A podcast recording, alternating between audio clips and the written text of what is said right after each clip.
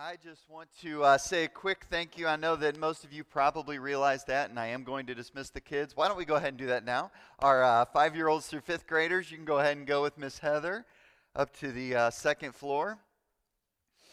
But um, I am so grateful for the people that are up on this stage. Well, I'm the only one up on this stage. Um, I, for the people that were up on this stage, um, I'm grateful for our, our instrumentalists, our singers, those that um, share share prayers and, and communion thoughts. Those that are in the uh, in the back that are running the uh, the computer and the sound. I just want to give those guys a quick thank you. I it is hard it is hard to say thank you enough for people that have supported me so much over the past year and a half and, and 10 years that, that are here every Sunday that, that show up at at 8.30 and um, most of the time i'm ready for them to show up and have things ready in the computer and sometimes i don't and they forgive me and i'm so grateful for that. Um, but it is it is such a blessing for these people that volunteer their time that volunteer um, their talents. I am just uh, I, am grateful and i hope that, that you guys can, can share um, you know, your thanks to them as well not just uh, through applause but in talking with them. So in fact, next week, um, Jeff is still going to be gone, and, and Matthew Bardwell is going to be uh, speaking to us. Grateful for that, and, uh, and I know the time and, and effort that he's already putting into, into his message. We are continuing with our series, Gentle and Lowly, and I've, I've really enjoyed the series. I've enjoyed listening to Jeff. I usually listen um, here on Sunday mornings, but also um, you know, throughout the week just to make sure that I know what's going on. I talk to Jeff all the time about his sermons, but um, he's really been talking about you know mercy the past few weeks, and I've and I've enjoyed a better understanding of of God's mercy. But I had a question this morning for you. Have you have you ever been stuck in a moment of paralyzing grief or fear? You know, those moments that you, you just don't know what to do. Maybe it's, it's anxiousness, indecisiveness. I've had those times where, you know, I know so many people who are in um, areas of, uh, of making decision are, are in what's called decision overload, our, our decision making fatigue right now. Because so many decisions are having to be made about wearing masks and and um, you know, and and where to go and what to do and and how to do things. People are just tired of of making decisions, and and we get we get um, tired of it. We get bogged down. We get anxiousness or anxious. But also there there are those times when our body just shuts down. Maybe it's it's the death of a family member or or sickness that's that's been going on for a long time and I can remember times in my life whenever I've gone through those moments and, and people sit down and, and so many times they, they don't know what to say to you. You know, it's they'll, they'll sit down to you and uh, or sit down next to you and maybe put their arm around you and and they'll share a few words of, of encouragement and you can tell that there's a little bit of awkwardness and then sometimes but you know they mean well and but sometimes that there's a couple of phrases that come out you've been in those situations and somebody somebody says to you you know it's i want you just to remember god loves you and his ways are so much higher than our ways. You may not understand it now but god is with you. I don't know about you like i, I understood that the that, that the person saying that meant well and and every bit of of what they were saying but that phrase did not comfort me at all. Knowing that, that God's ways were, were higher than my ways, to be patient, and, and maybe He'll, yeah, he'll reveal those ways to me. Nothing about that statement is wrong, and because God does have an eternal view, and the way that we see things is just so is so finite.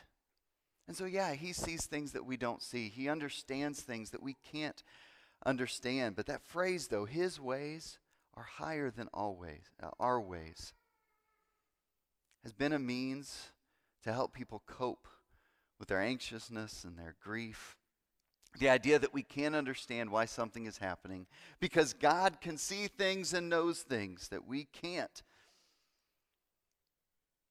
But I don't think that this phrase means what we think it means. See, this is not a statement about the surprise of, of God's mysterious providence, but rather the surprise of God's compassionate heart. I want you to hear this, church. I believe the text that we're going to be reading this morning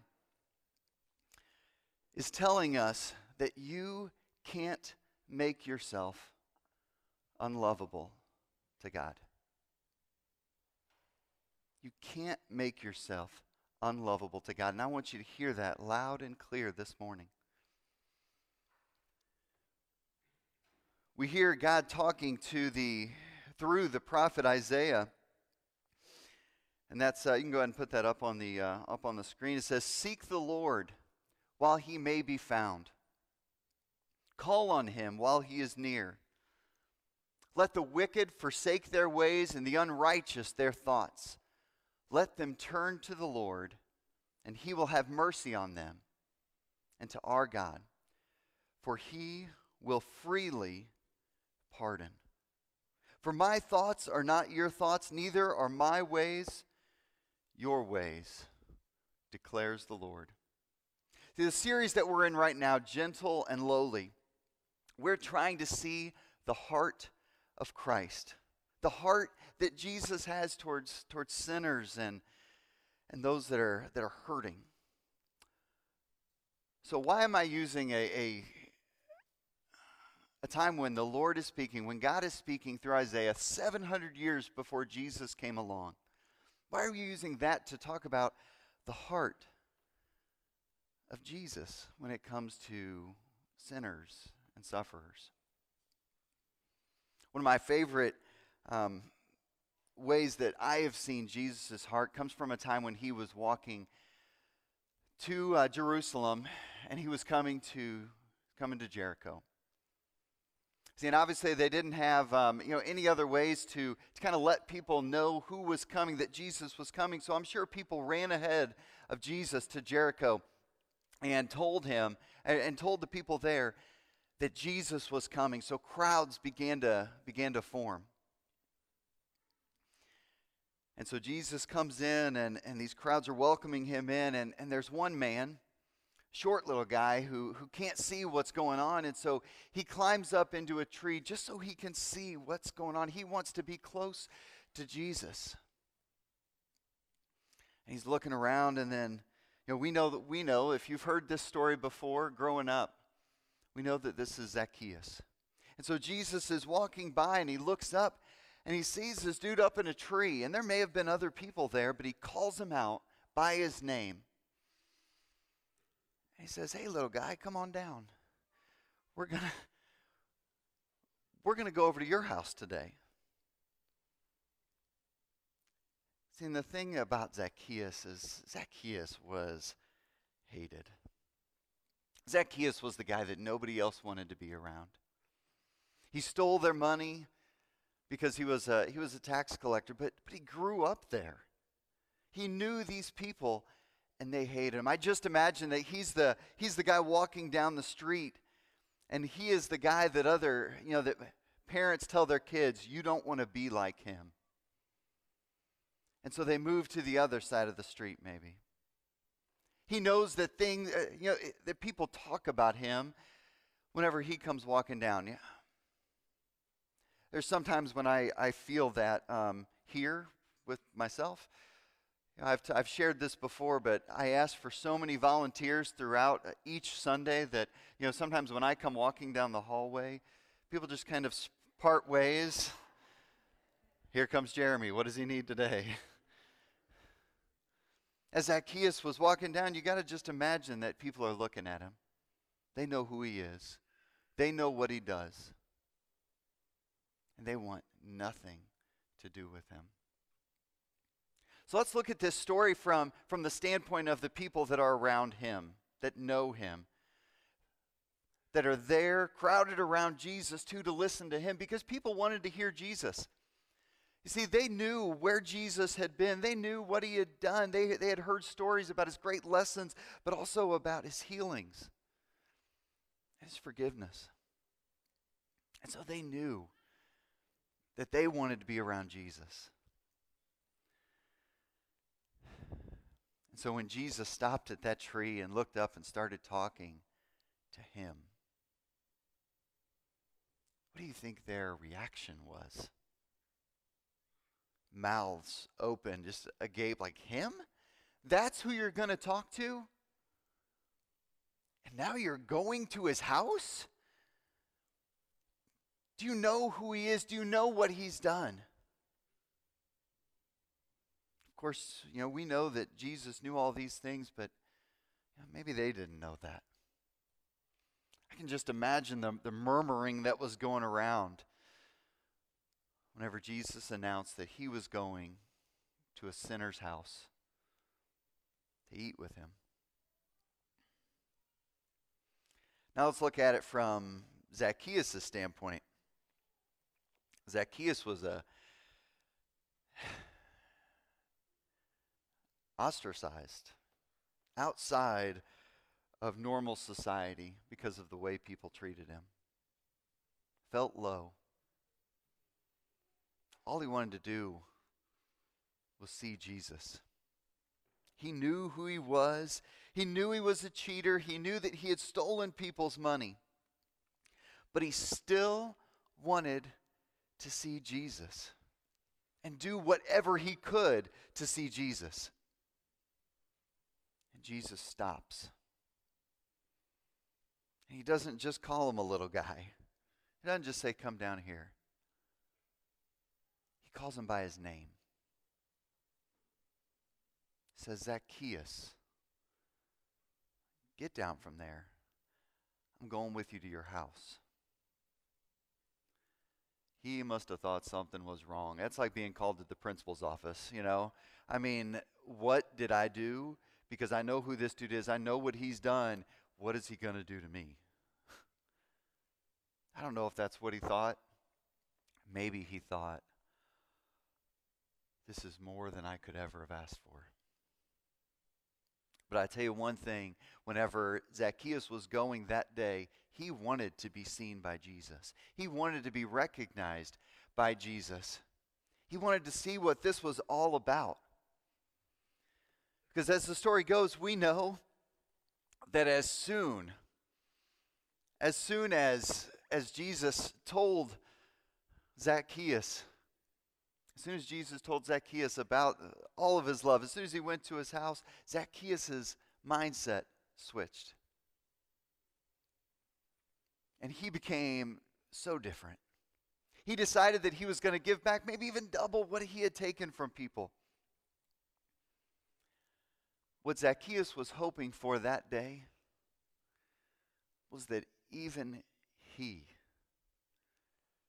could be lovable to Jesus.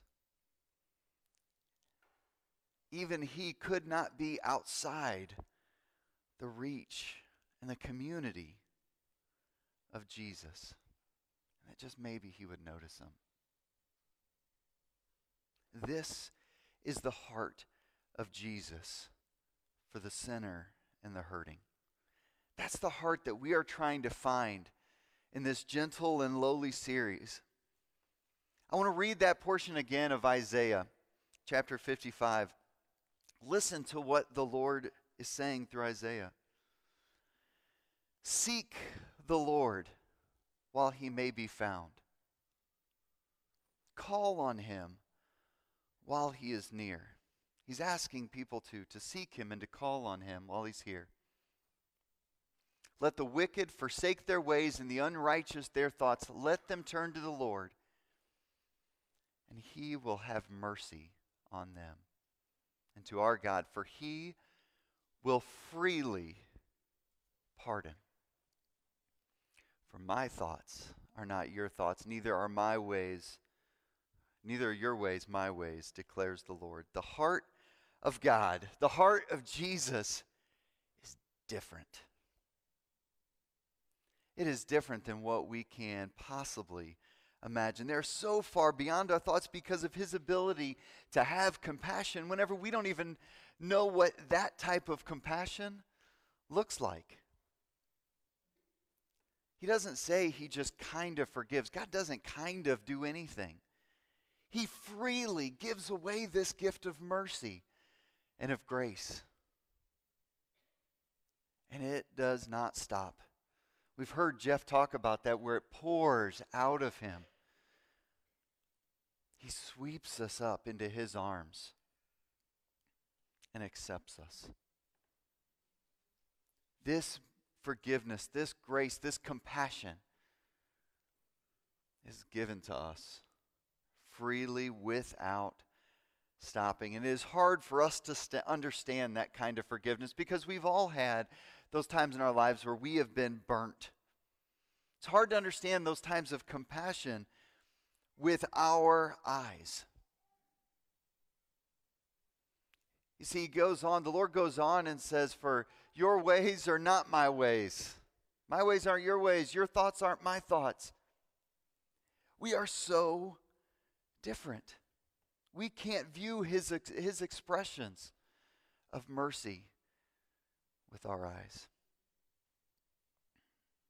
But I love the part where he talks about how they are as different just beyond that, he says, As the heavens are higher than the earth, so are my ways higher than your ways. He's not saying we're different by a little. He is saying we could not be more different. We're not talking apples to oranges. Okay? Think like elephants to, you know, a piece of dust. We are different.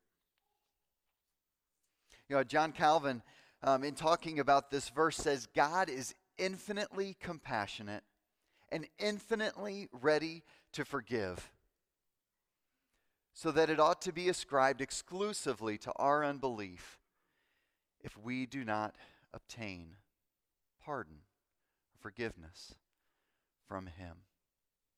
See, did you catch that? God is ready. God is very ready to forgive us. So much so that we can't understand the lengths that which he'll go to forgive us. And he's saying that if we aren't forgiven, if that salvation is not ours, it is nothing that God has done or nothing that he hasn't done because he has done it. He loves you. He has forgiven you. He wants you where you are, He accepts you. And what does that do to us? We saw what it did to Zacchaeus. It changed him. Because if we accept that love, we are not the same person. If we accept that love, the way that we treat people is, is much different. We're going to mess up, but, but who we are changes. Our salvation is not dependent on us keeping ourselves clean. And I want you to hear that this morning as well. Our salvation is not dependent on us keeping ourselves clean, it's completely dependent on us taking our mess to Jesus. God wants it. We are told that so many times in Scripture. He wants our junk. He was trying to show that to those people in Jericho. I cannot imagine whenever, whenever Zacchaeus came back out after they were in his house and, and he gave away his stuff. I can't imagine what they were thinking. My thought immediately so we'll see how long this lasts. Have you ever thought that way about somebody? Maybe they're back at church for the first time in years. Maybe we, we see, you know, posts on Facebook. Maybe we, we think we know who they are. And so in the back of our minds, it keeps coming to us. Yeah, right. His ways are so much different than our ways. So, although His ways are higher than our ways, we don't realize just how low Jesus delights in going. You look at his pattern of who he hangs out with. He hangs out with prostitutes. He hangs out with the with the, those that are uh, outcasts that are sitting outside the city, the lepers, the blind people. Going out, uh, he, he hangs out with, with people that are not like him. Because that is who he is. He delights in going for the people that he loves. He, he delights in being with the people that he loves. And it's really easy for us to look at others and say, I know that Jesus delights in being with them. That's what he has seen. But I want you to hear this morning as well that Jesus delights in you.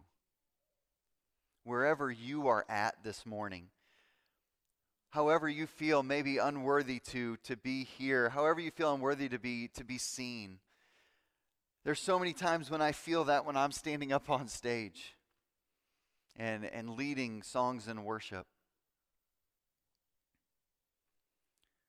Because Jesus wants us to be reminded that it is not about you. It's not about me, it's, it's about His ways being so much different than ours. Again, this is not this is not a phrase of him comforting us. This is not a phrase because we can't understand what Jesus is doing, what God is doing. This is a phrase to, for us to be reminded that God's compassion is never ending and we can't see it. We only need to allow it to happen. We, we need to let it happen in front of us. I think that's what we're called to is seeing people differently, seeing ourselves differently, and not stinking judging them for where they are. Because that's what we do. We judge people for where we think they are. And God doesn't judge them, He looks at them and says, I love you. And when they fail and when they come back, He looks at them and says, I love you. So if we knew the heart of Jesus, the gentle and the lowly heart, we wouldn't be surprised at all. We wouldn't be shocked like those people were in Jericho of him going to a sinner's house like Zacchaeus. Because that's just who he is. It's what he does, and we can never be unlovable to God because his ways are not our ways. I'm going to invite the uh, the praise team to come up this morning, or right now, as we uh, get ready for our final song. And we're going to be singing "Lord, I Need You," and I I picked this one out for Bryant and and the team this morning because I know that that as as I as I go through my day, that that need tends to tends to wane a little bit. You know, I think I've got things covered. You know, Zacchaeus, I'm sure he had a, a complete understanding of where his life was. I'm sure he, he understood the, the money that he was getting, and he made that sacrifice to keep going and doing what he was doing. He made the sacrifice to be a sinner. And then he started hearing about this man who hung out with people like him. He heard about this man who, who was different yeah, he was healing people, but he was hanging out with, with those that other people weren't hanging out with. And he thought, maybe there's maybe there's hope for me to turn this around. I just want to be I just want to be around him. And just like Zacchaeus, Jesus sees us. He hangs out with us. He wants to be at our table. He wants to commune with us. He wants to worship with us at our table. We just need to invite him in. We need to allow him to be there because he wants our junk. He wants to hear it. He wants us to tell him. I hope that's what we can be. We can be a people that, that hear others' junk and don't send them away, but wrap our arms around them.